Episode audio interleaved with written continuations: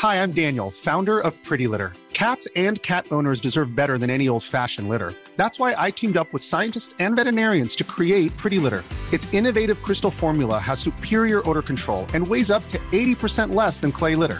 Pretty Litter even monitors health by changing colors to help detect early signs of potential illness. It's the world's smartest kitty litter.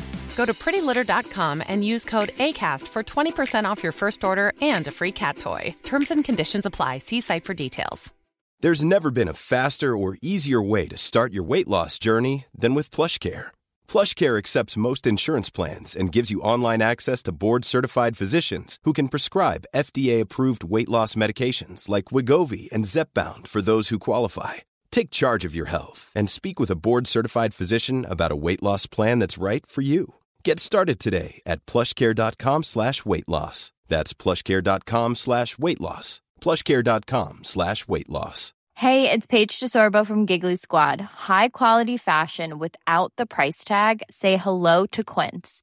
I'm snagging high-end essentials like cozy cashmere sweaters, sleek leather jackets, fine jewelry, and so much more. With Quince being 50 to 80% less than similar brands. And they partner with factories that prioritize safe, ethical, and responsible manufacturing. I love that. Luxury quality within reach. Go to quince.com slash style to get free shipping and 365 day returns on your next order. Quince.com slash style.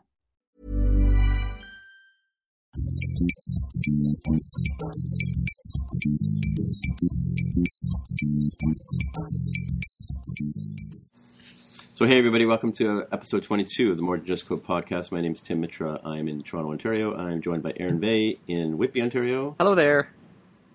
And I'm also joined by Jaime Lopez in Seattle, Washington. How's it going? And Mark Rubin is in San Jose, California. Hey, everybody.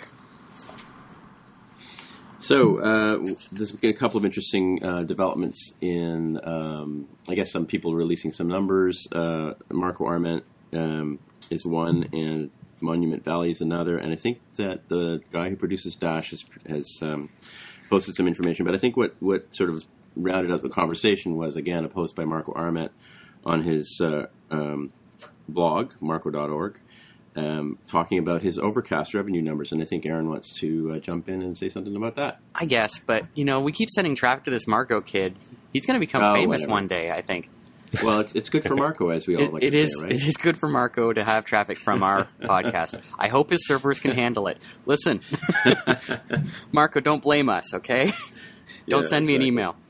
Um, okay, so I, he starts off. Nobody ever wants to talk about money, and uh, that's not true. I always want to talk about money. uh, Mm-hmm. It's just that nobody wants to share their numbers, and I'm thrilled about this latest uh, burst of activity in this topic. And so, seeing um, Marco sharing his numbers for Overcast uh, was really gratifying. I'll start start off by saying that um, I when I started reading this article, I came to it from the perspective of someone who is looking to know what I think of as the top performing indie developer could stand to earn making an iOS app. Sort of like a to frame the discussion, if you will. Marco um, has the benefit of a lot of experience as a developer. Um, he's got a great track record of making quality apps. He's very well known, uh, at least in our community. Um, And he's making an app that is in broad distribution. A lot of people listen to podcasts, and a lot of people are his potential customer uh, who are iOS users. So when I look at uh, Overcast, I think of an app that uh, could potentially be a really great earner. And if I'm thinking of myself as an independent iOS developer, um, I got to think of Marco as one of the the top um, prospects, if you will, in in our league, if you want to call it that. Uh, sports metaphor. So I, here I am reading this article, and I'm looking at his numbers, and let's just get them out there. He has 318,000 total downloads. Oh, 319. Um, 46,940 in-app purchases, and his in-app purchase for Overcast is a five dollars, right? Four ninety nine uh, to Something like unlock that, yeah. everything, right? So the idea is that um, you pay the money and then you unlock the special features that make Overcast Overcast, basically. Um, uh, smart speed and the uh, the uh, what was the other one? Uh, voice something. You know, with the Voice Ability. boost, I think. Thank you. Deb with the hair. So, um, So it, it is significant to say too that, that he's that's fourteen percent of his downloads are, are in-app purchases, which I think is pretty pretty high, uh, based on my experience. oh yeah, sure. It, I mean, it's a good number, and his revenues are good numbers. So he made one hundred sixty-four thousand one hundred thirty-four dollars total revenue, and that's after revenue. Mhm. Uh, Apple's thirty percent, um, but before any of his his taxes and et cetera. Um, Mhm. In the first month, eighty-five k. Now, going outside of that, I mean, obviously he went into you know uh, normal territory, if you want to call it that, uh, after that first month of launch, and so his average monthly revenue fifteen point six thousand dollars. So, Mhm. Um, what do you guys think of that? That's great. I mean, if that's if that's what he's that that's sustainable like, for just about anybody. I think in terms of if you were able to get you know fifteen thousand per month, that's that's actually quite quite a good uh, living. I, I mean, I, I I wouldn't be driving a Lamborghini. and I don't think he is either. But but still, Well, would- actually, he's got- certainly make you comfortable, right? Yachts and helicopters um, from his his uh, Tumblr stock, I'm sure. But um, oh, okay. Well, yeah, so he's already doing okay. I don't know that he, um, you know, is is happy to be making this money, no doubt. But um, anyway, Well, uh, it, it I mean, actually it depends Mark? on, on Yeah. how much time he's putting in now on this, right? If if he did a whole bunch of work up front and now he's spending you know ten hours a week maintaining things, then this is fantastic, right? yeah, yeah, yeah, Yeah. If it's if he's working on it full time and doing nothing else, then you know then it's it's pretty good. It's not it's not amazing, but it's pretty good. Yeah, Yeah. yeah, yeah. Well, I mean, I meant as a working income, that would be a decent amount of money to be making. But Right. um, just just so so coming back to what we talked about at the top of the, this topic, the fact that we were talking about Marco Arment, and who's obviously you know got reputation, and, and I didn't realize about the yachts and the the Tumblr stock and whatever. So he already came into this. Well, no, I mean he already came into this with with uh, a reputation. So it, you know, there's sort of a, you know, is he the Tom Hanks of of iOS development? I mean, is that part of part of the reason why his app was able to do as well as it does? And because people like us keep promoting him, you know, through through conversation. You know, I mean, that's a lot of a lot of what mar- what marketing happen does is is you know, I tell two friends and you tell two friends and so on and so on, as, as the old expression goes, right? So, is is part of his success based on the fact of who he is he disputes and that. what he's done before? So You? I know he disputes it. Uh, he tweeted to that effect, and he's he's said as much on previous podcasts going back, you know, um, Yeah, through various other uh, podcasts that he's been on. And um, Mm-hmm. it's not just his opinion. You know, you talk to other developers. Like I think of, of Dan Jalkut, um, who's Mm-hmm. also got a podcast, Core Intuition, and who is also a fairly well known guy and making a living Mhm. off his Mars Edit app. And right. uh, like them, uh, Marco uh, would say that's you know the the audience that you've built up and the uh, attention that you get in the marketplace only wins you that first month of sales, which Right, which right. was a blockbuster month. You know, obviously eighty five k. Um, Yeah, but uh, you know when you go down to your regular whatever fifteen k a month, he says that it's that's not because of who he is. That's because of his app, and you know that that's po- possible. But I tend to think that his fame, if if you will call it that, um, won him that original set of some. Well, I could do the math here, but you know he's had 318,000 total downloads. A large percentage of that happened in the first month, and those people became, you know, responsible for the marketing of his app as well going forward. yeah, right? the champions. Yeah, Yeah. I, I would I would prefer to call I would prefer to call it reputation as opposed to fame because I mean, Yeah, we're not- he's not he's not uh, Paris Hilton. He's he's Mark Arment. He's he's you know he's has a reputation as a as a pundit in our industry and and a producer of good apps. Right. He's So- he's well known, and the things that he does and Yeah. says um, are heard by many more people than those that listen to us, for example. sure. Uh, that's not Yeah. jealousy. That's just that's cold hard fact. Um, Yeah. so I, I would propose that his fame does help him. Sorry, I said it again. it's a shorter word. Uh, okay. His Yeah. reputation helps him, and his audience helps him. If if if he's inclined to um, to downplay that, that's fine. that's fine for Marco. Yeah, that's yeah. why we say it.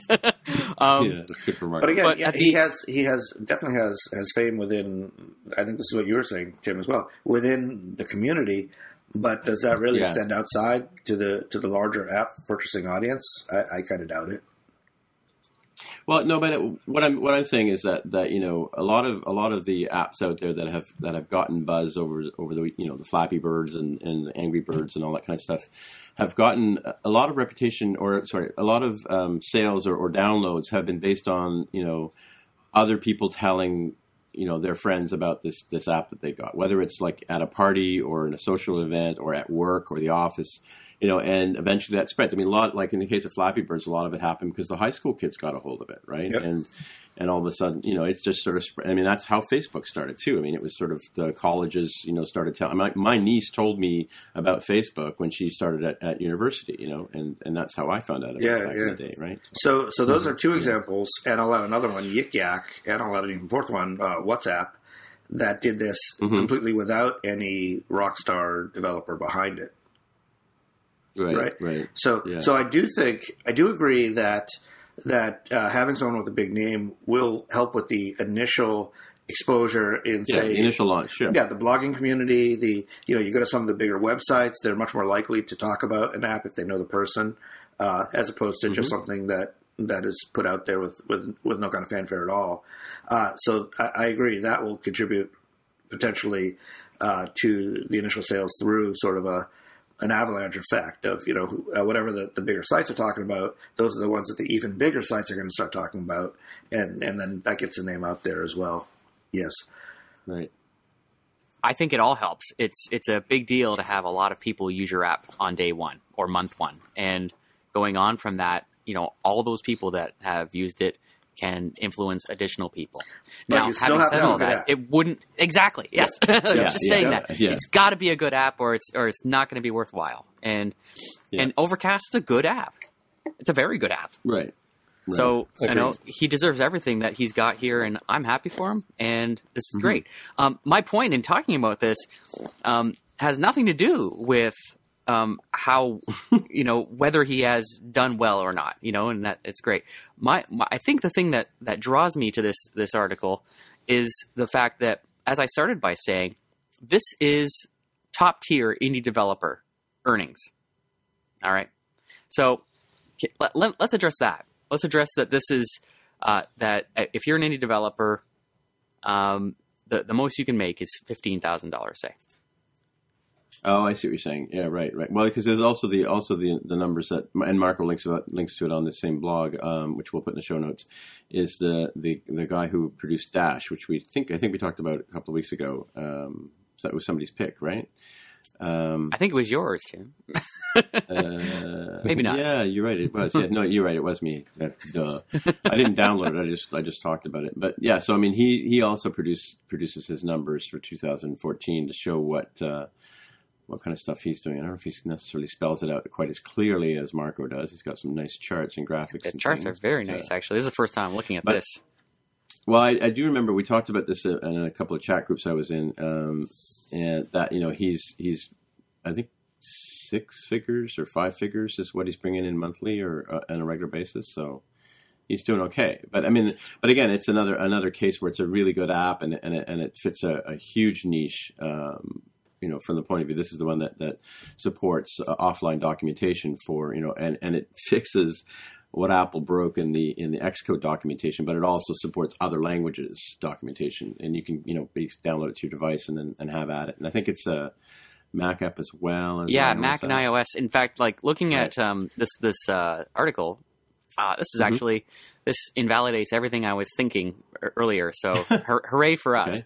Um, it right. looks like he's I don't know what the average is, but he's definitely uh, making considerably more than fifteen thousand dollars a month.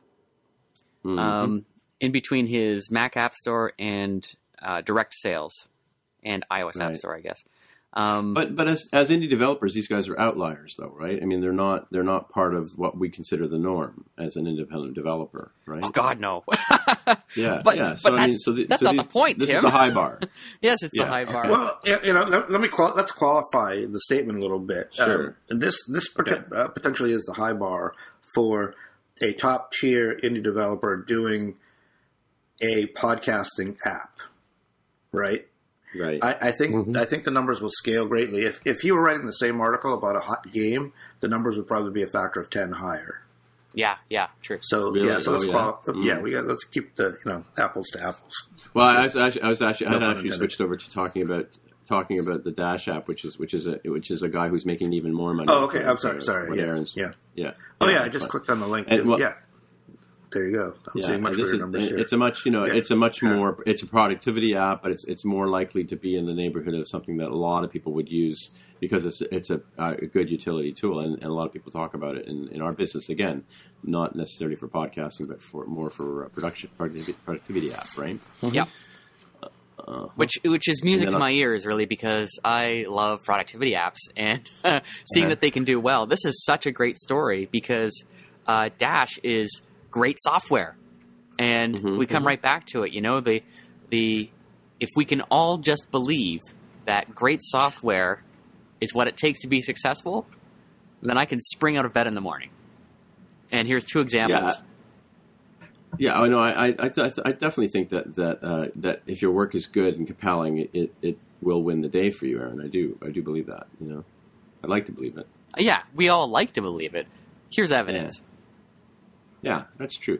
But I mean, there's also, and it also comes back to that whole the, the point about the, the circle that you run in. Um, you know, I, I was talking to some people this week, you know, who are in the sort of the higher level of of potential business development, if you will. Um, and there were people at the table that I've that I've you know I've heard about these mythical characters like the Money Men and that kind of stuff, but I've never actually been in the room with one before. And it's a com- completely different dialogue, you know, in terms of what happens. So I think that you know, and there's more uh, you know, when you when you hang when you talk to successful people who are doing running successful businesses, and I've had the privilege of doing that through uh, another membership that I belong to, but you know, never been able to reach that that brass ring, if you will, but but but talk to people who have and who've managed to make successful businesses for themselves. Um, it's inspiring, and, and you know, you, you get you, you can get you can sort of see some of the little things that they did along the way that, that actually maybe you didn't think about doing, which were which are you know uh, helpful to the cause, right?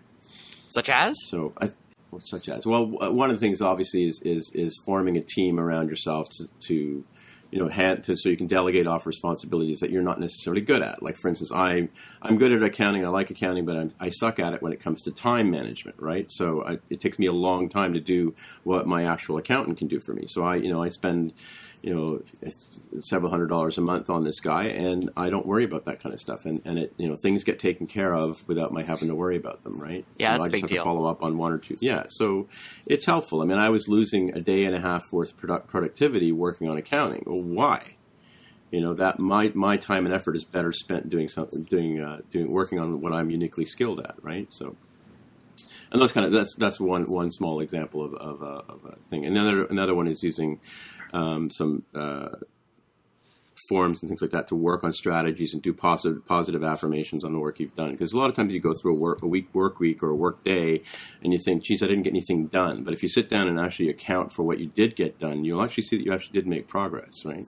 And these kind of little things um, you know, they re-energize you, right? They build your confidence, and building confidence, you know, as they say, uh, increases your clarity and your ability, ability to continue on with, with the mission, which is, you know, getting out of bed and making a decent living at things, you know, or having a successful app or a product or whatever it is, right?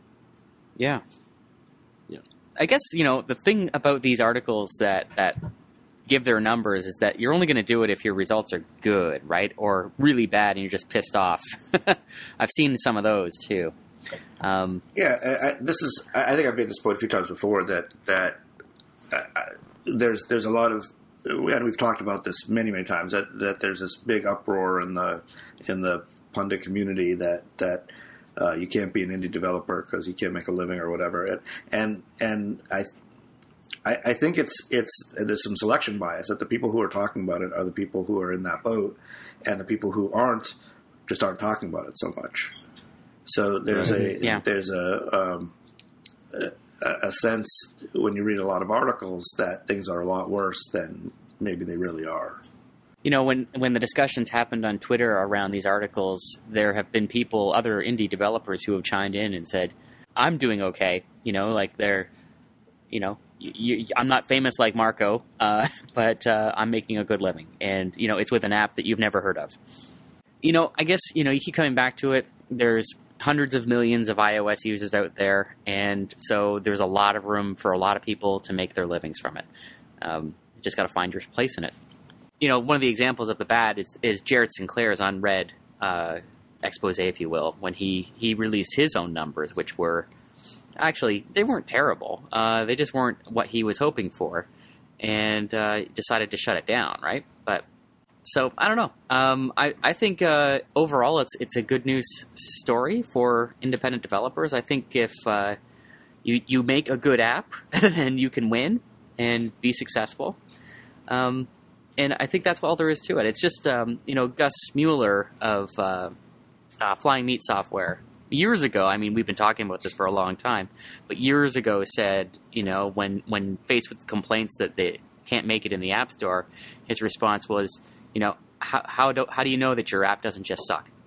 That's a good point. Yeah, yeah. Yeah. Yeah, yeah. So So I, I want to hear what the fly on the wall in Seattle has to say about this because he hasn't said much.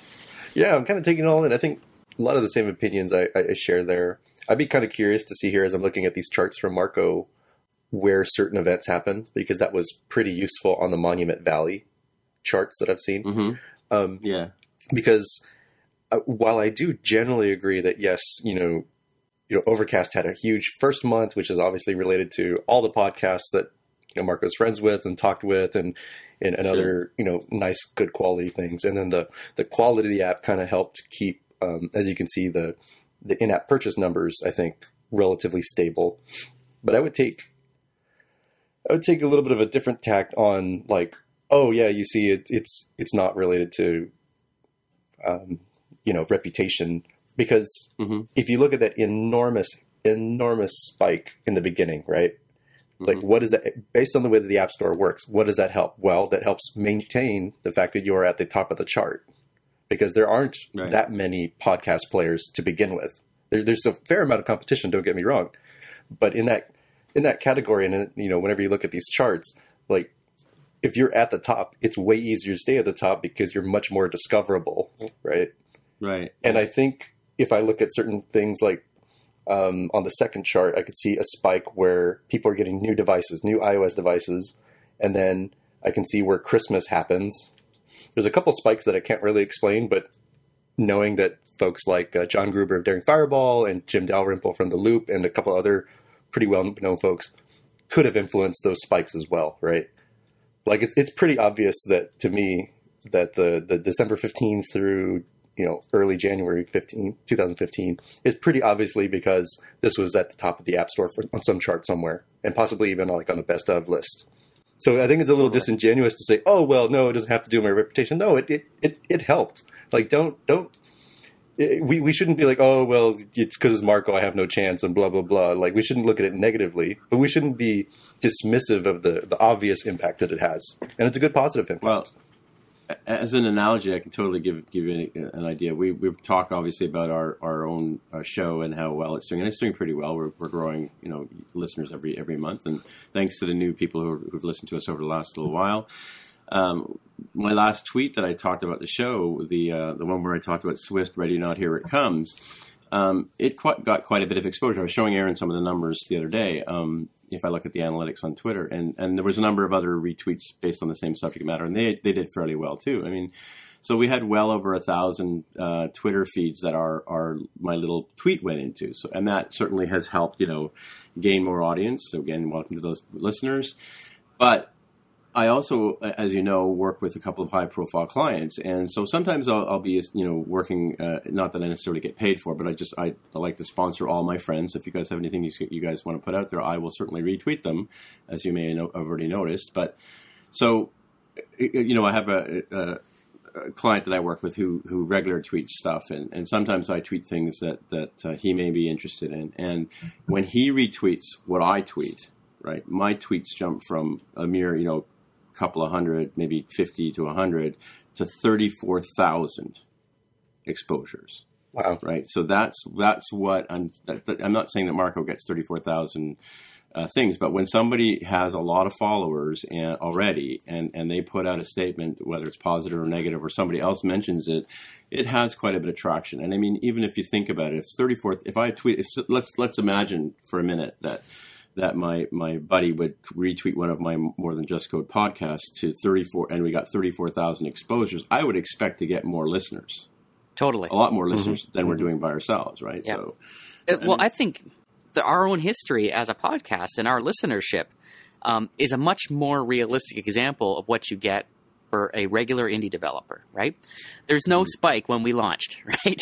we launched No, with no. with Yeah. three listeners, and one of them was my mom. And yeah yeah well you're lucky my mom doesn't even know I have a podcast yeah, it's true. Actually, I, I was just joking there. It took weeks before I my mom knew about it.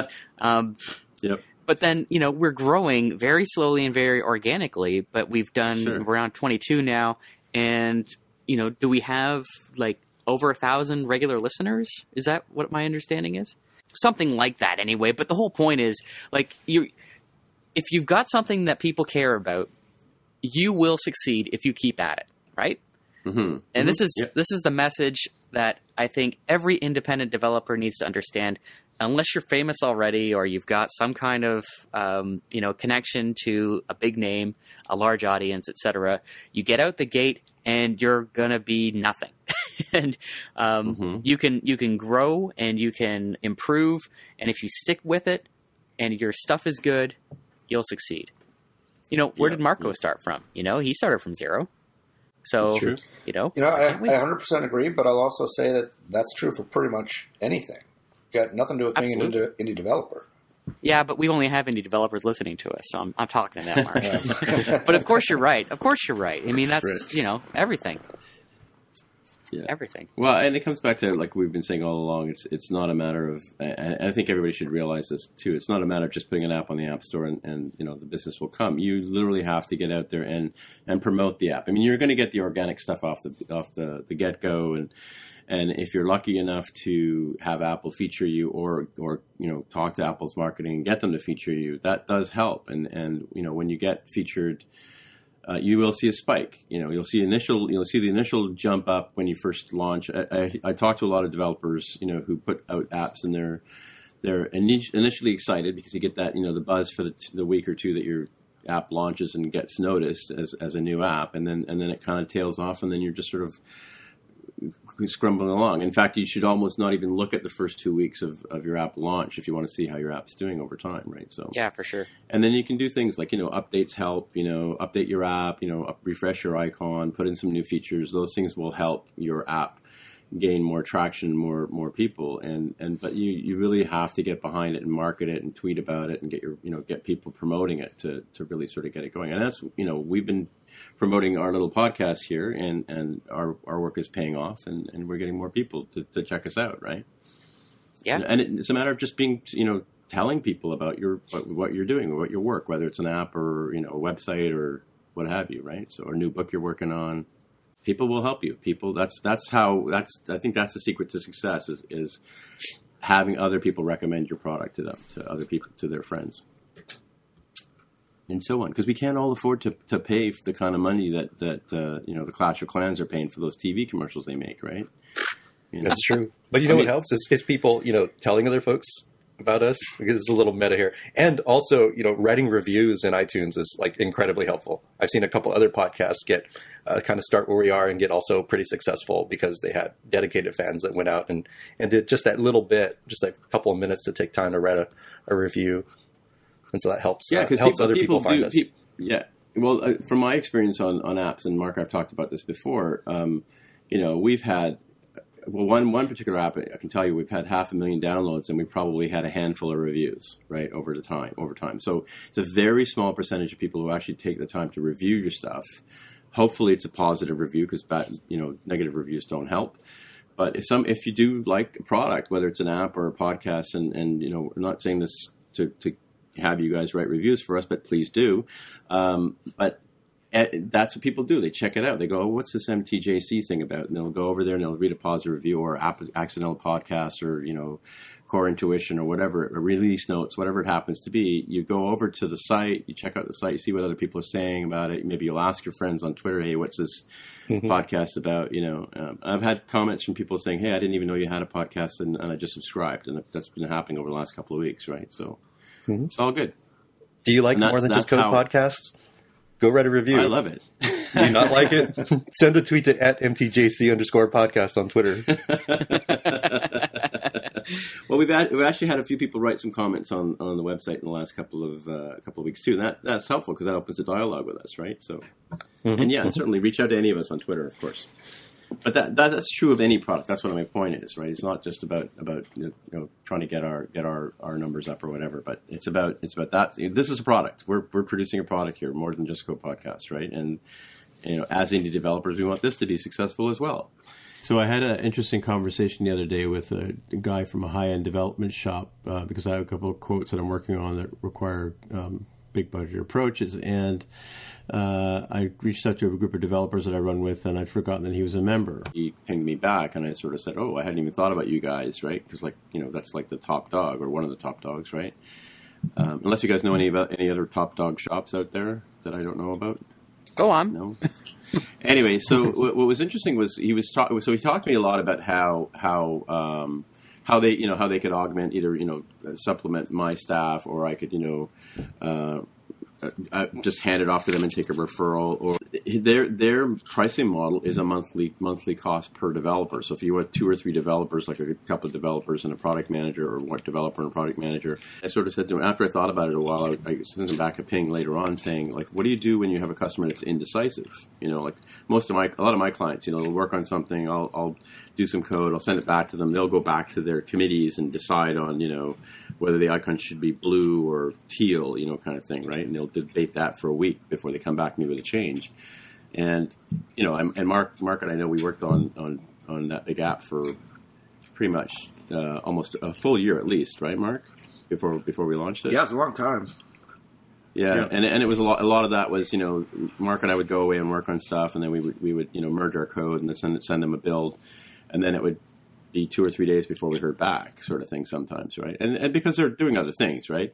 And so I sort of said to, how do you deal with that? And he sort of said, well, it's just we're on the clock and the clock is running, you know. But it, interesting from the point of view of how a shop would work, as opposed to you know, as opposed to just by the hour or by the project, you know, kind of thing, right?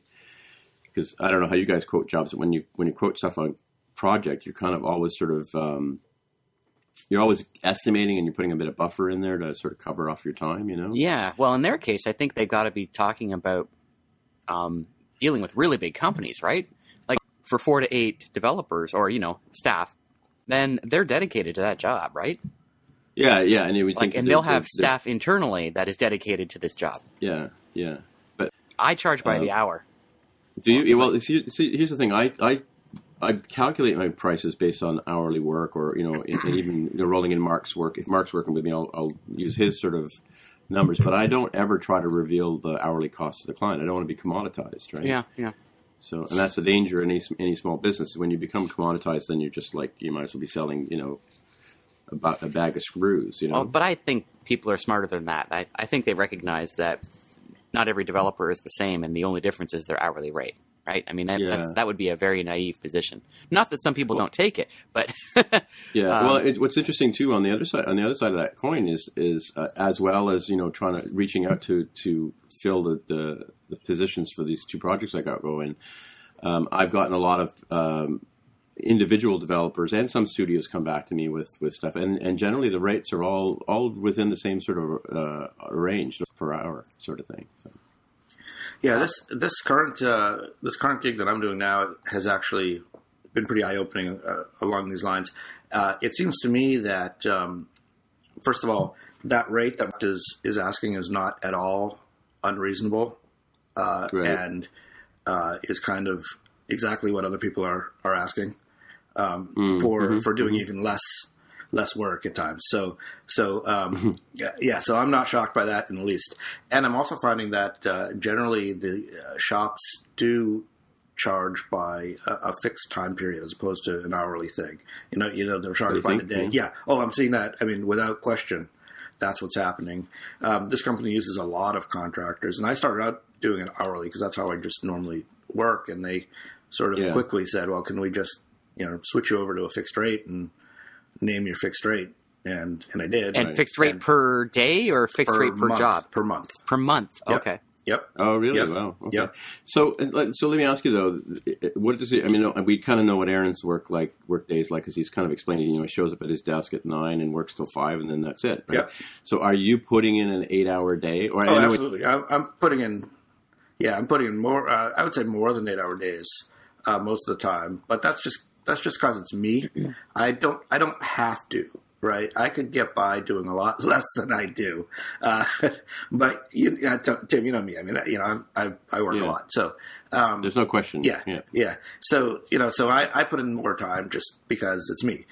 Um, but so what? When I'm in LA, yeah, I'm down there. I go into the office around eight, and we break usually around six.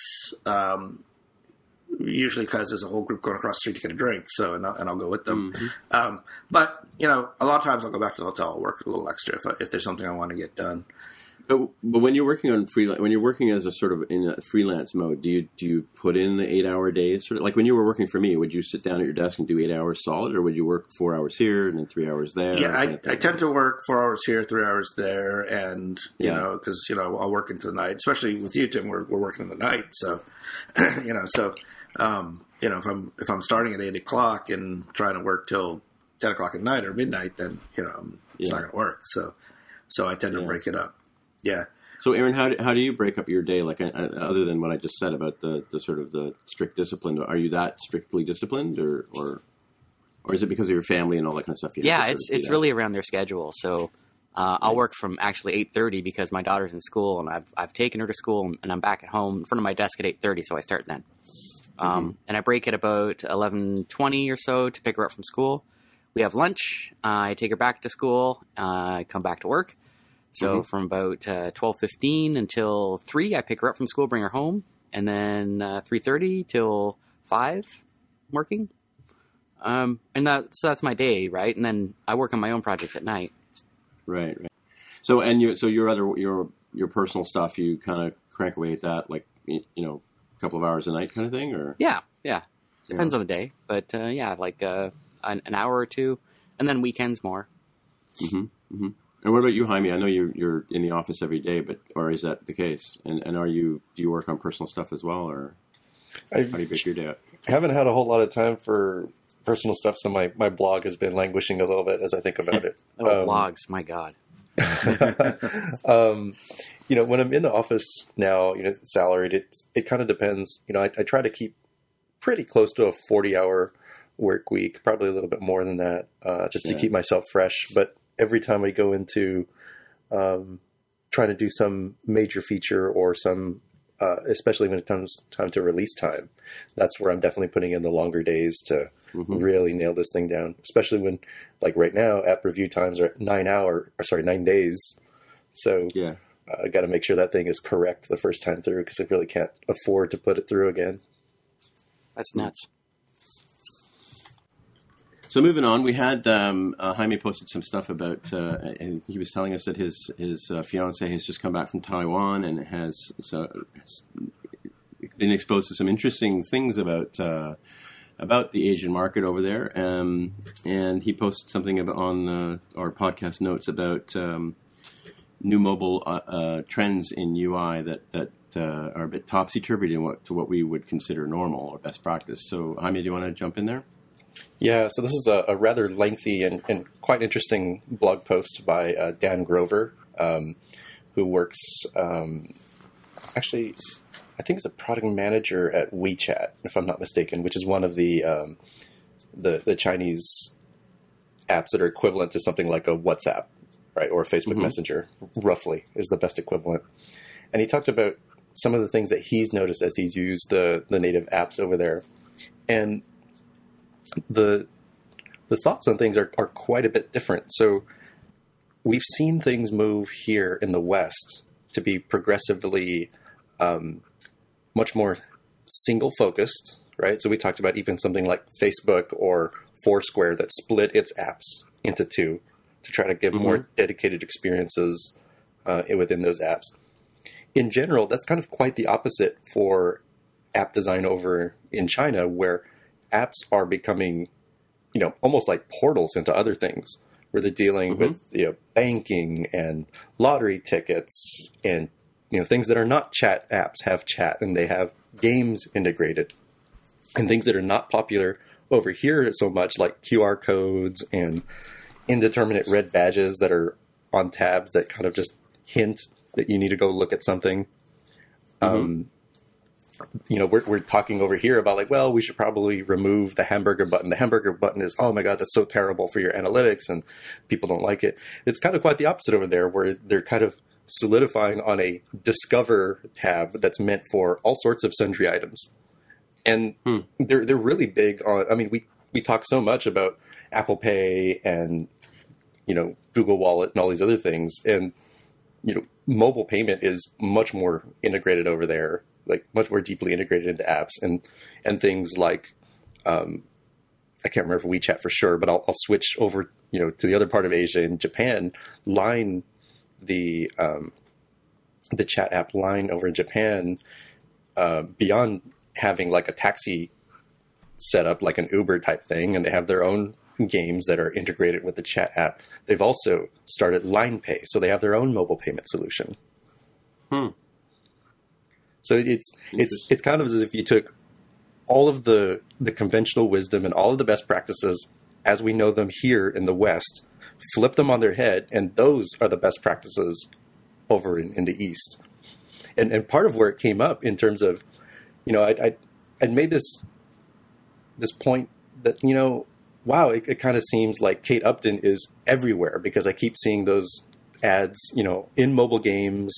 Um, I keep seeing them uh, on Facebook, and I keep seeing the ads on actual even TV, like normal TV. I'm watching, you know, ESPN Sports Center or something, and I'll see the, the mm-hmm. Game of War app where she's, you know, dressed in like some medieval kind of outfit and walking through. And I thought that was a lot, and I was like, wow, that's a lot of money they're spending. What? And- Right. And then I listened to my fiance. She's describing how over there in Taiwan, when she was there recently over the holidays, she saw you know not only the, all everything that I talked about, but you'll see buses completely covered with, with games. You know, just mobile only games. These are not Nintendo or Sega or Sony, Microsoft. These are you know the the Candy Crushes equivalent in the world over there. And she described some of the games I didn't even know what they were. They're they're definitely Chinese only games. And Right, right. she described, and she has a, a video that I'll have to see if I can get for her, and maybe share, where they're going from you know one level of the, I don't know if it was the mall or like the subway or something, but they're on a escalator going down, and this escalator ride was long enough that she had enough time to notice that there was all of this banner, like this huge long strip banner going down the side of the walls, in between the escalator, you know, the up and down escalator, and on the other side of the wall. Enough time to take the phone, realize that, take the phone out of her pocket, find, you know, on, on an Android phone, find the video, and then take another 10 to 15 second video showing me this enormous banner for a mobile app. Wow. And I mean, this, the, the level of advertisement over there is like at a completely different level, and and the, the whole notion of like, you know, maybe trying not to oversell and all these other things is like completely different than it is here. Like it just Right, it seems that they're just trying to cram everything into every app, right? So they're they're trying to build dynasties over there. Like you know, WeChat, something that is basically unheard of in the North America, is massive over there. I was just seeing something the other day where they've they've got the ability to order food in WeChat. So you go to a restaurant, you sit down, you want some dumplings. Here, open up WeChat. Here's the menu. You know, pay for it because they've got a wallet integrated in there too, with Wow. uh, you know every app. You know, and this this uh, article that that Jaime linked to uh, has this as well. Like you can have all these different apps, and they all have mobile payment components to them, hmm um, just so that you can buy stuff from within the app. It's hilarious. Like there are no rules. That's that's the thing. Is that in North America we're all stuck on making sure everything is you know proper and works correctly and is safe and and of course we've got all of these uh, these you know entrenched interests that are that are stopping progress in so many ways. You know, people like the carriers and you know existing banks and financial institutions that don't want stuff like this to happen. Um, so Apple Pay is going to come out in North America and be nice and orderly uh, with Mm-hmm. with carefully tailored rollouts. But in in China, you know, it's the Wild West. You know, wi- the Wild East. it's going crazy over there. So it's kind of interesting. So I'm looking at the, one of the the ones that really sticks out to me, which is China Merchants Bank. And you know, you have things you can kind of expect a banking app to do, like you know, let's say topping up your phone plan. That's a natural integration with a bank, right? It's it's pretty easy to understand. Uh, booking travel and movie tickets. Okay, I can kind of see that. All right, all right, all right. I'm still gonna have to use money, and that's kind of related to a bank. The one that is crazy for a, a Westerner such as myself is lottery tickets. Oh yeah. Why can you not? buy lottery tickets from your banking app? Because you can make money. I mean, yeah, I mean, it kind of makes sense when you look at it that way, but it's just so culturally like, wow, that I, I would not have expected that. Yeah. Well, it's interesting. I was going to say one of my battery, one of my picks was an app called Battery, which I, I was a little hesitant to, to mention it at first, and I was actually hesitant to install it once I once I, I saw that it was actually it's actually from a Chinese publisher, and you know over here we're we're leery of that kind of stuff. And but one of the things I didn't talk about in the app is they have this, you know, they've got the status of your battery and charge and memory and, and you know ability to clear up memory and get rid of app memory that's not being used. But they've the, the fifth tab over here is Market, and it's like a little mini iTunes store right in the app. Oh my You know, god. and they recommend they recommend apps, and you know, and they've got like the little the, the short short banners, and they're, I'm always getting notices from from the app, uh, you know, saying or you know, here's like a must have category, you know, typical stuff in it, and and it's just I, I look at this and I, I I thought it was really cheesy when I first saw it, and I, I you know I wouldn't necessarily go into something here, but you know I you know it, it's just I, I can see how that like why would you put this sort of and it's not a simple little couple of things listed. There's probably there's hundreds and hundreds of apps listed on this one tab. Isn't this in contravention of the uh, App Store rules? You can't have another store inside your app. well I, I don't necessarily no i'm not saying this is a store i think i, I would i would think that these are probably using uh, mechanisms like the, the itunes affinity account where you you click on something and then you get sent over to, to the affinity program and you know then they, they probably fire you off let me try, i'll click on one just to see what happens uh, let's see, free. Yeah, it fires me off to an app store sheet on, on iTunes, right? And yeah, so now so now it's it's just, it's I'm still in the app, but I've I, it's loaded up a store sheet for this particular particular app, right? So so that's not in contravention of, of the rules, but uh, interesting interesting use of. Uh, but it's like it's like they put way more effort, and I, I wouldn't be surprised if every single app that this particular publisher has has this market tab in it. Oh, know, almost certainly, in- yeah. Yeah, and in keeping with, and the other day I actually got a, a, a message from somebody in it, and it was all written in Chinese. Like you know, so I deleted it because I couldn't read it. But but you know, it's so so it's you know, it, it- obviously it's something that's happening as a more of a trend over there, right? So it bodes well for our for our 2life app, which has got all kinds of stuff in it. Similar similar idea. Hmm. They should do a Chinese Curiouser localization. and curiouser. well, we did do a Chinese localization, and we're actually we're um, our two our three biggest languages are our sorry second biggest language is Chinese. So you, English is is the number one, and then our markets are United States, Canada, and China in that order, and then the rest are all small wedges on the pie, right? So And part of the reason I even brought this up is I think it it works pretty well with something like what we're trying to do you know, as indie developers, and that there are other markets out there beyond just you know even the traditional Western ones, right?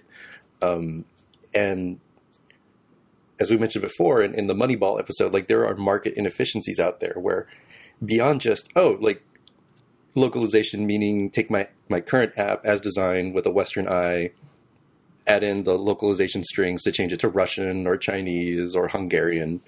Um, maybe he's taking a step back and thinking about well what does that market expect? And what can i do to to compete? And i'll give a pretty good example where here um, amazon is everything right? As, as far as uh, e-commerce goes.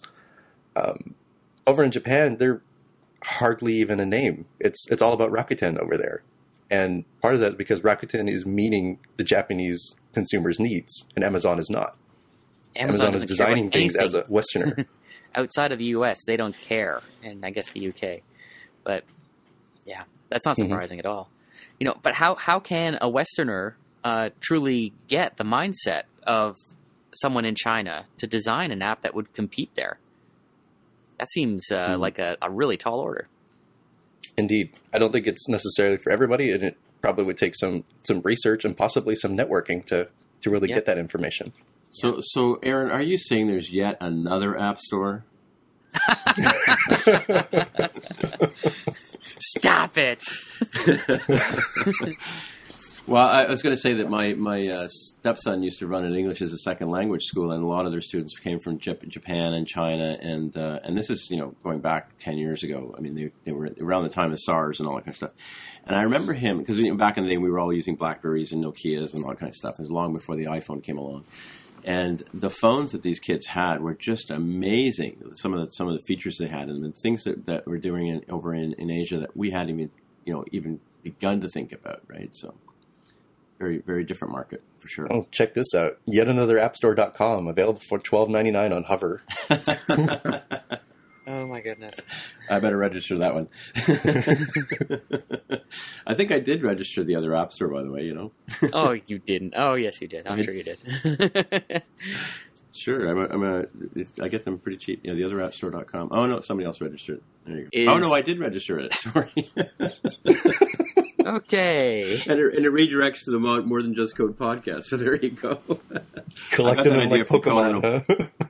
I got that idea from Conan O'Brien. It, it's, it's a funny thing. I, he mentioned once on a show about ten years ago that every time they mentioned a uh, website as a joke on his show, NBC had to go and register it. That was kind of the broadcast rules, right?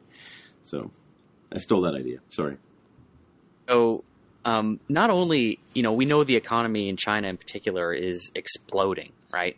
That things are happening so quickly over there. Like, look at a company like Xiaomi, right? Um, Mhm. Which just like you hadn't heard of even a year ago, I don't think.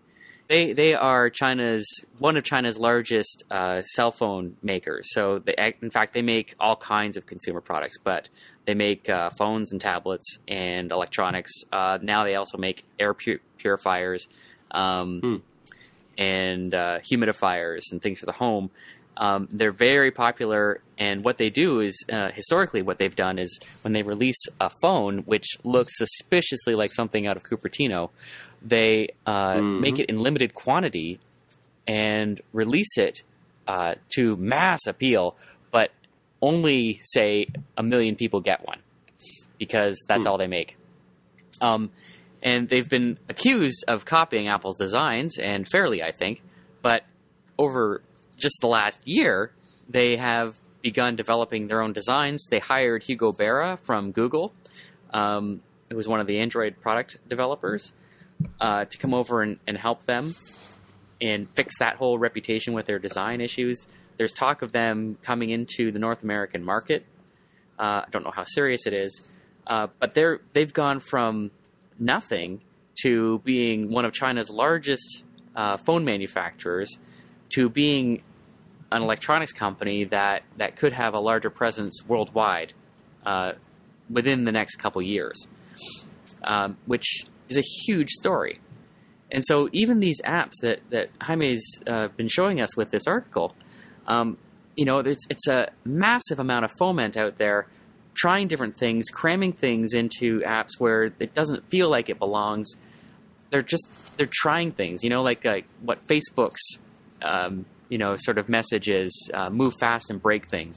Uh, that's there's a whole country out there of a billion people doing that, and uh, it's amazing to see. And you know, those of us uh, sitting here in very relatively quiet North America, watching this happen is is mind-boggling, just mind-boggling. Indeed. And I'll throw a, a bone to our Android friends out there. So we talked about Xiaomi, like uh, literally ripping off things from Apple, like even their CEO trying to look like Steve Jobs with the Oh, yeah, the, the turtle, black turtleneck and the sweater and the one more thing a bit. Um, but recently, uh, I, I'm sure we could all agree that the the Note name is something I associate with Samsung, Oh, right? yes, Samsung's. Galaxy Note. Yep. Now Xiaomi has a phablet that is called the Mi Note. Yeah. curious. Very So curious. it's kind of shameless in the in the copying and, and, and riding the coattails of others for sure.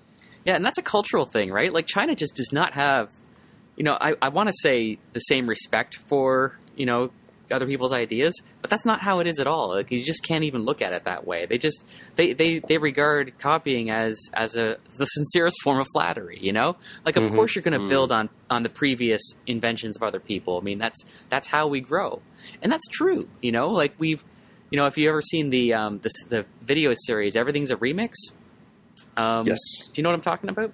Yeah, I've seen that one. Um, I'll put a. We should put a link in the show notes. But uh, this is a great series um, of videos that outline how intellectual property, you know, in North America over the last you know centuries um, has built on everything from before it. Um, so, you know, I think China truly exemplifies that, and you know, we mock companies, even like we mock Samsung, and and you know, I have so little respect for them, but maybe it's misplaced because you know, when when you get right down to it, we do build on everything else before. Um, just sometimes those steps seem smaller when they're being done by these Chinese companies because you can co- so clearly see what they're building on from before. I'm going to paste this link into the show notes, uh, or sorry, into the Skype Okay. chat, and then you can uh, add it to the show notes, please, um, Mhm. and get a sense of what I'm talking about here. This is a great video series. His name is Kirby Ferguson. Uh, so he's a filmmaker and uh, a really smart guy. So you can see what, uh, what that's all about. All right, so I guess we'll wrap it up uh, at this point and go around the table see if anybody has any picks. If maybe Aaron's picked one out during the show. Um, Jaime, do you I've have been any too picks? busy talking. Jaime, do you have any picks? I do have a pick, and it's called uh, Swap Heroes. It's a game, and it's got that uh, kind of old school Super Nintendo pixel art going for it. And I feel like that was kind of a, a nice follow up to last week's uh, Piscal app and, in MagicaVoxel discussion for my pick. And uh, it's a nifty little game. It's you know pretty cheap as far as games go. Um, I don't recall there being any in-app purchases, but I've played the game enough that I earned all the all the coins I needed to unlock the different characters. And the basic concept is that it's um, it's a pretty difficult strategy game where you are given four characters. So you have kind of these archetypical characters like you know an archer, a thief, uh, a healer, and a I forget what the tank is called. But you're on a grid and you have three of your members up front and one member in the back. And every time you swap one of the um, members of your team, like move from left to right or move from front to back, everybody on the team will trigger whatever an action is. And if they're in the front row, they'll generally, uh, you know, attack, and some can attack, you know, at a very short distance but very powerful, and some from long distance, like the archer, but very weak. And then they have a special move that they do when they move from the back to the front. And the enemies that are coming along kind of have their own techniques, and they're kind of marching along towards you, trying to get close to, to beat you up. And it starts out, you know, somewhat easy. Like, oh, okay, I, I beat these guys pretty easily, not too hard. You get a- an upgrade screen where you can choose from some sort of randomly selected. You know, this character gets more health, or this character, uh, their super move becomes more powerful. But it really ramps up in difficulty about three or four levels in. And so if you're into the whole like thinking ahead and not just you know tap tap tap blowing something up, you really have to think with these ones is like okay, well, okay, this guy really needs to get healed, so he needs to move to the back. But I kind of need his ability two turns from now to stop this, you know, this line of crabs. And I, I just dig it. I love it. It's like playing a game of chess in a mini So is micro. this, is this like those form. old? Uh, is this like those old console games where you know you used to take turns uh, attacking? Uh, I can't think, like Final Fantasy or whatever. I can't remember what those games were, but my kids used to play them. But um, where you'd have you'd have a bunch of guys standing on the, on the screen, and, and one person would take a turn at you know shooting, and then another person would take a turn at shooting, and it was like, in my opinion, very slow gameplay. But is that the kind of thing that it is? it's kind of like that, but in a much more condensed form. So it, I would say it's a lot like a Final Fantasy, except you don't have a ton of options. It's pretty much just swap positions of your teammates, and they will all automatically do something. So you have to think about what is that automatic thing they're going to do. Right? Does that make sense? Like, okay, well, I need to move the healer from the back to the front because I need them to automatically heal everybody that's up front. But then that puts them in a place where they're going to get beat up by the huge, enormous knight with the big sword. Right. So it's more of a strategy, sort of. Um, what's the word I'm thinking of? It's more. It's not. You're not racing a car around a track. You're kind of thinking, sort of ch- like chess. Like you're kind of. Um, what's the word I'm thinking of? Oh man. Yeah. It, so I get your point. your It's, it's not a it's not Yeah. a Twitch game, right? But it's Yeah. fast paced at the same time. So it's the sort of thing that you could you could play a level while you're waiting in line at uh, like Target, right? Oh yeah. Mhm. We we don't know what that's like anymore here in Canada. Just yeah, that was, down. that was an inside joke of that. Target. What what is that? yeah. Some well, let's say of, while, like, you, while you're waiting for archery coffee at Tim Hortons. How sort of that? sort of a Walmart wannabe, I think, is what it is. Must be. Yep. Hmm. Yeah. Yeah. That's how that's how we uh, managed to sell off all of our old Zeller stores. We got Target to buy them. Um, all right. Well, and uh, Mark, do you have a pick? I, I do not have one this week. Sorry. Do not have a pick. Okay. How irresponsible! And uh, I got a pick. That's it. It's the Oh, you have Macintosh. Have you heard of it? I mean, it's such a Yeah. great computer. You should totally get one. Hey, you Oh. know, speaking, I was just going to say. you're going to talk about that, that that Mac from Germany, the the retrofitted uh, 12. Have you looked See, at that one? Yeah. See, here's the thing. I, I I can't decide which I want more. That that Yeah. computer, that beautiful rendering that was made by this German design company, that looks like the front panel of a Mac Classic. Um, yeah, is it not a real product? No, it's not real. Oh, my god! If only. It, sigh. I know. Hey, if only for real.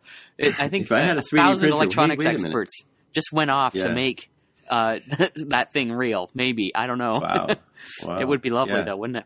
Oh. I would love Yeah. one of those things. I don't even know what I'd use it for. I just have it sitting on a desk in a prominent part of my house. Yeah. Um, I want to see what the so carry gorgeous. bag looks like on that thing.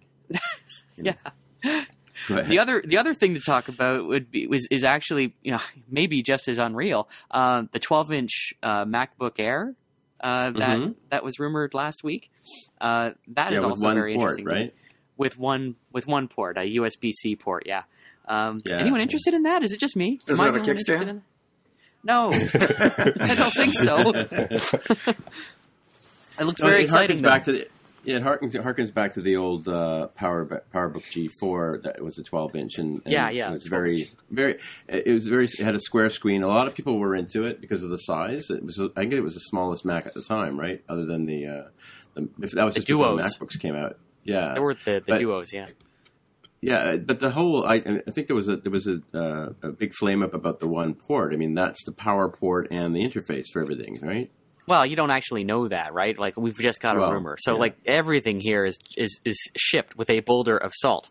But Well- y- you know, like if if the only input is is this single port, this USB port, then then yeah, that's a problem. But you know, what if it has a magnetic inductive charging port on the bottom of it? You don't know. Ooh, um, you know, like it could sit on a table and just get charged up. I don't know. Mm. But uh, Mm. you know, we can we can dream. It's not like Apple doesn't have that technology because it's coming out But, the watch. but the guy the guy who spun this, the rumor is uh, Mark was Gurman. nine to five. Yeah, he he's generally been pretty accurate though, hasn't he? Yeah, he's got a very good the- track record. He's not perfect, but Yeah. he's got a good track record. So um, that that's what gives it the credence. That's why everyone's talking about it. It's because it comes from a good source. Um, Mhm, so mhm. and, and it's plausible too, right? I mean, we we've known Apple to uh, shockingly cut things out. Um, Yeah, yeah. You know, like the from the from the floppy drive to legacy ports to the optical drive. Um, Mm. So you know, and the MacBook Air name, you know, the the sort of theory that predicates the whole model line um, is you know an ultra light portable laptop. Um, And it just so happens that the march of progress has given us a MacBook Air that is both incredibly thin and light and powerful. You know, and so Mm-hmm. now it's maybe time to reset the clock on that, and you know, make Mm-hmm. it a little um, compromised, I guess you might say, uh, for the sake of being incredibly thin and light, more so. Hmm. So Cool. very interesting So to me. that's I, Aaron's I hope pick. to see. Yeah, my pick is go look into it and see the renders and of that German one too, which was unbelievable. You know that German one, the the design, the really beautiful design. You can check it out in the show notes. That harkens back to the the original Mac. It was kind of hilarious seeing some of the the blogosphere, well, not blogosphere, I should say the the forumosphere, the the the folks you know responding to articles. Um, some of them were making hilarious um, digs at it, like, "Oh my gosh, that bezel's too thick. Why don't they just go edge to edge?" Blah blah blah. It's like Mm. because that misses the point, folks. It's supposed to harken back to the old Mac. If you got rid of the Yeah, bezel, yeah. it would not look like the old Mac. Oh, I just brought it up again. Right. Oh my god, I'm in love again. I love it so much. I want it. that is Well, amazing. I thought your pick. Yeah, that's my pick. Cool. I, thought your, I I thought your pick was the one port, one port uh, Mac. Anyway, couldn't decide. um, codename, codenamed Unicorn. Um, Yeah. all right. So well, my my pick actually goes back to uh, I think it was uh, two years ago at WWDC when Anki Drive was premiered, and it was actually uh, brought onto the stage before. And it's these, it's these little cars that you that have uh, artificial intelligence built into them. And we, we managed to get uh, a set of those for Christmas for the grandkids, and uh, you know they since bought and gone out and bought two more cars to have even more fun.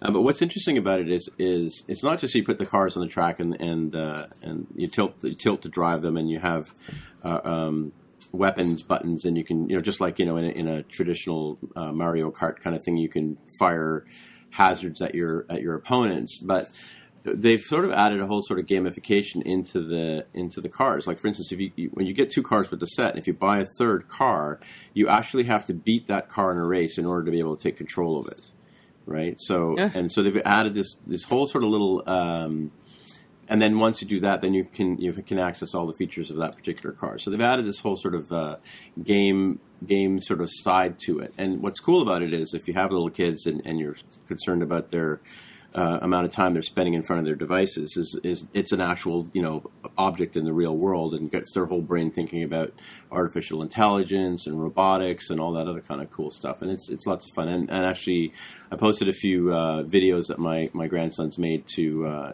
to uh, my YouTube channel.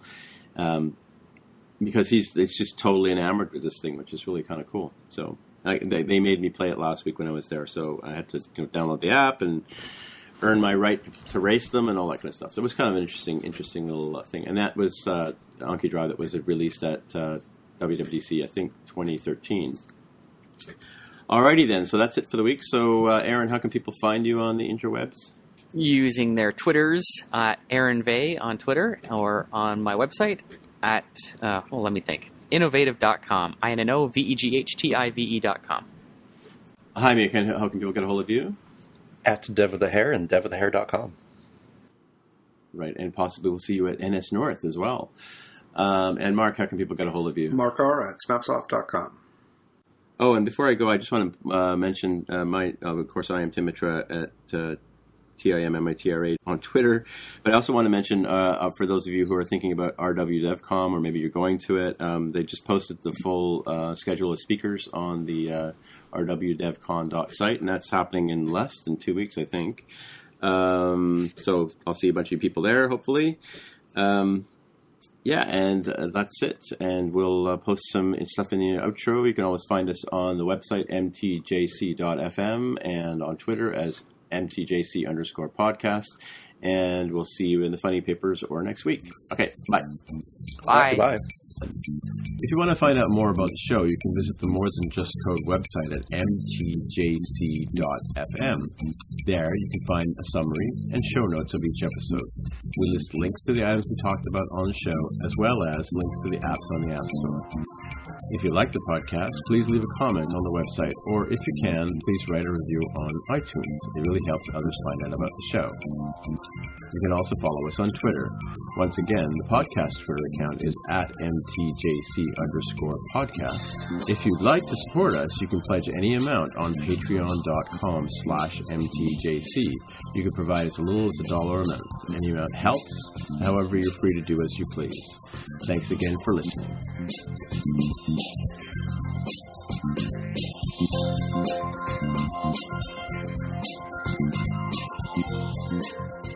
Yeah, so like I said, um, yeah, apparently the site launches on Tuesday, and I guess they are going to have a group rate at NSNorth, which will be good. So good for everybody. So you're actually thinking of coming down, or Yeah, I'm thinking of going to that.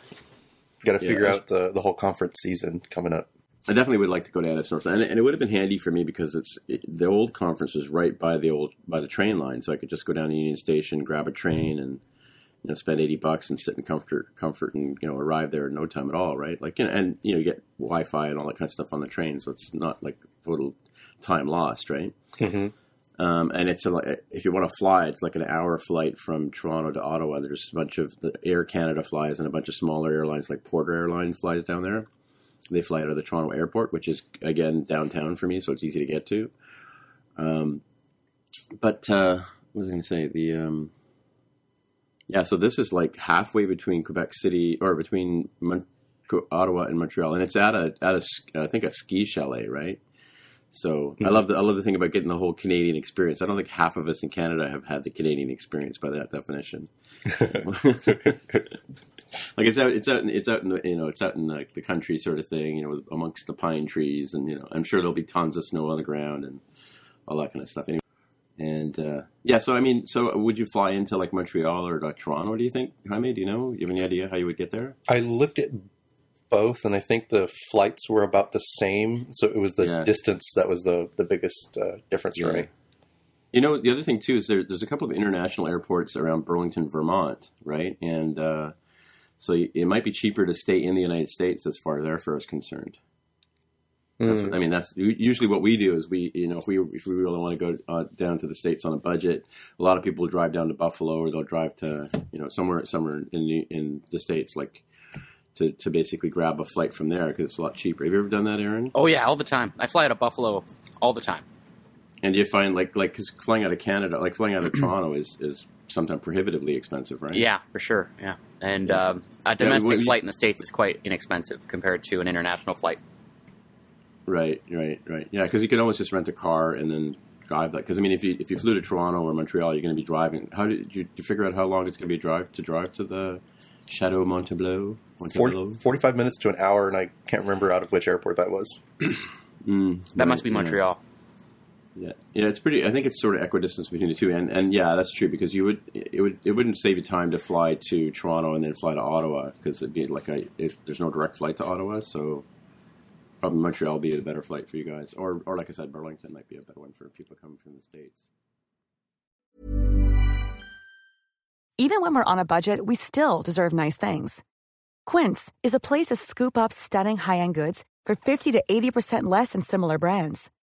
They have buttery soft cashmere sweaters starting at $50, luxurious Italian leather bags, and so much more.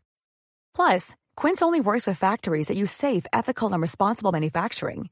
Get the high-end goods you'll love without the high price tag with Quince. Go to quince.com slash style for free shipping and 365-day returns. Hi, I'm Daniel, founder of Pretty Litter. Did you know cats tend to hide symptoms of sickness and pain? I learned this the hard way after losing my cat, Gingy. So I created Pretty Litter, a health monitoring litter that helps detect early signs of illness by changing colors, saving you money and potentially your cat's life. Pretty Litter is veterinarian developed, and it's the easiest way to keep tabs on your fur baby's health right at home. Go to prettylitter.com and use code ACAST for 20% off your first order and a free cat toy. Terms and conditions apply. See site for details. Imagine the softest sheets you've ever felt. Now imagine them getting even softer over time. That's what you'll feel with Boll and Branch's organic cotton sheets. In a recent customer survey, 96% replied that Boll and Branch sheets get softer with every wash. Start getting your best night's sleep in these sheets that get softer and softer for years to come. Try their sheets with a 30-night guarantee. Plus, get 15% off your first order at bollandbranch.com. Code BUTTERY. Exclusions apply. See site for details.